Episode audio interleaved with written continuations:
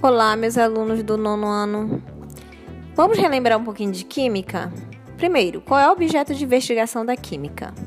O objeto de investigação da química é a matéria. A química ela estuda a estrutura, a composição, as propriedades e as transformações da matéria. Mas vocês ainda lembram o que é matéria? Matéria é tudo aquilo que tem massa e ocupa lugar no espaço.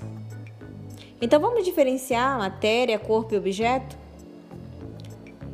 Volto a dizer que matéria é tudo que tem massa e ocupa lugar no espaço. Já o corpo ele é uma porção delimitada da matéria e o objeto é quando você pega esse corpo, transforma com a intenção de uso. Vamos dar um exemplo. Imagina que você tem uma árvore. A árvore é o todo, então a árvore é matéria. Ela tem massa, ocupa lugar no espaço. Você corta essa árvore, fica com um tronco. Então você ficou com uma porção delimitada da matéria. Agora você tem um corpo. Quando você pega esse tronco e transforma uma mesa de madeira numa cadeira de madeira, agora você tem um objeto, porque você pegou o corpo e transformou com uma finalidade de uso. Ficou claro? Bem, a matéria ela tem propriedades gerais e propriedades específicas. E o que vem a ser propriedades gerais? São aquelas propriedades que são comuns a todo tipo de matéria. Exemplo, você tem massa, volume, impenetrabilidade. Daqui a pouco eu já vou definir para vocês o que é cada um desses. E as propriedades específicas são aquelas que vão depender do material que compõe o corpo. Ou seja, cada material tem a sua própria propriedade, por isso, propriedade específica. Entre elas, nós temos a densidade e o ponto de fusão e ebulição. Mas vamos voltar para as propriedades gerais? Massa. O que vem a ser massa? Gente, massa é a quantidade de matéria que forma um corpo. É por isso que é errado quando nós vamos à farmácia, subimos na balança e dizemos que nós estamos verificando o nosso peso. Peso é outra coisa. Peso você multiplica a sua massa pela gravidade. Na verdade, quando nós vamos a farmácia, subimos na balança, nós estamos verificando a nossa massa corpórea. Por quê? Porque é a quantidade de matéria que forma o nosso corpo. No Sistema Internacional de Unidades, a matéria é verificada na balança. Então, a gente verifica em quilogramas, gramas, centigramas. Então, quando você sobe na balança e aponta lá 54 quilogramas, 54 quilogramas é a quantidade de massa que compõe seu corpo, ok? Volume. Volume vai ser o espaço ocupado por um corpo. Esse espaço, no Sistema Internacional de Medida, ele é verificado geralmente em litros, centilitros, metros cúbicos ou centímetros cúbicos. Então, ele é verificado as três dimensões diferentes. Né? Por exemplo, quando você pega um sólido geométrico, você verifica a multiplicação das medidas e da altura, da largura e da profundidade. Então, altura, largura e profundidade, você tem três medidas diferentes. Por isso que você eleva ao cubo. Metros cúbicos, centímetros cúbicos. E a impenetrabilidade? A impenetrabilidade é o seguinte: se um corpo ele tem volume, ele ocupa lugar no espaço. OK? Você sentou numa cadeira, aquele espaço que você ocupou na cadeira é o seu volume. Outro corpo não pode ocupar o mesmo lugar no espaço ao mesmo tempo. Ah, professora, mas o colega veio e sentou no meu colo, mas não está ocupando o mesmo lugar que você, está ocupando um lugar diferente. Então, essa incapacidade de o corpo ocupar o mesmo lugar que o outro no espaço ao mesmo tempo, nós chamamos de impenetrabilidade. Então, essas três características, massa, volume e impenetrabilidade, são propriedades gerais da matéria. E as propriedades específicas? Nós temos a densidade. O que vem a ser a densidade? A densidade é uma propriedade específica da matéria em que a massa é dividida pelo volume, ou seja, ela é dada entre a razão da massa e volume. E ela é verificada dentro de uma determinada condição de temperatura e pressão. A temperatura e a pressão do ambiente podem mudar a densidade.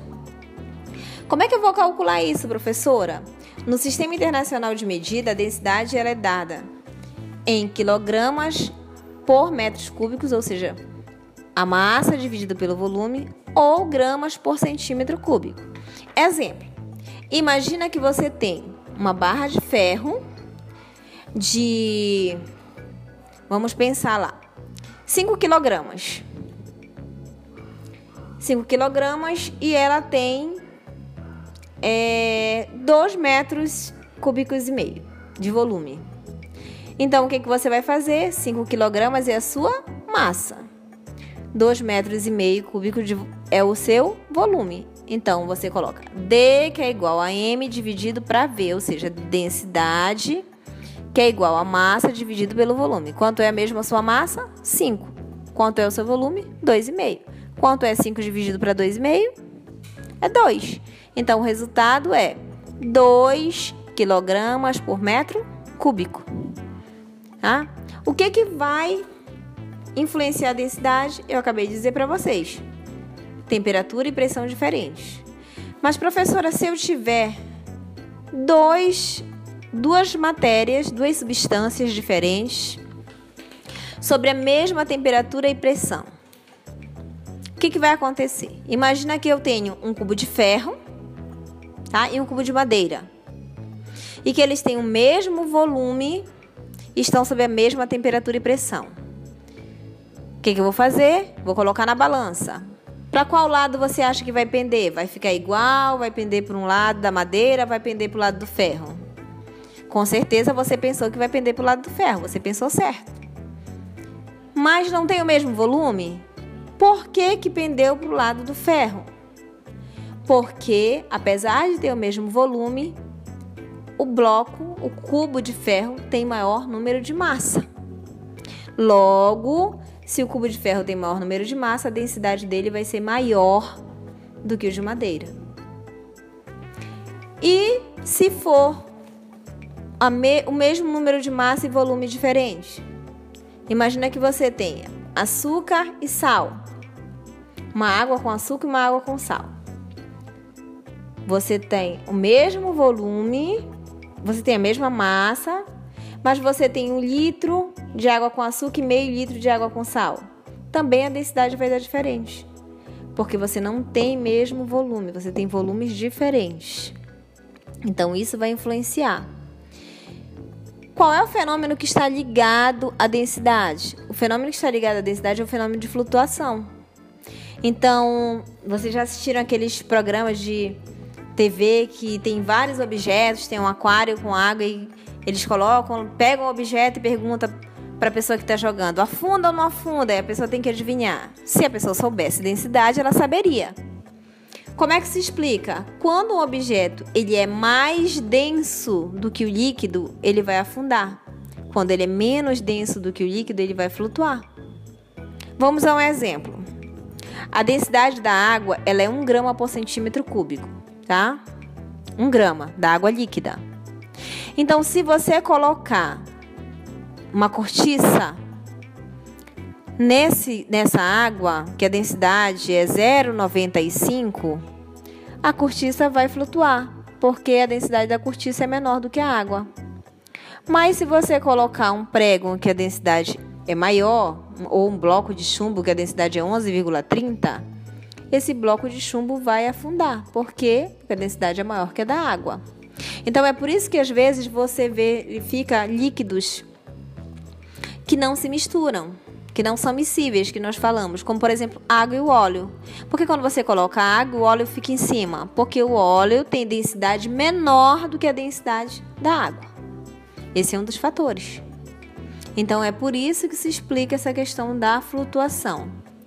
Agora tem um detalhe.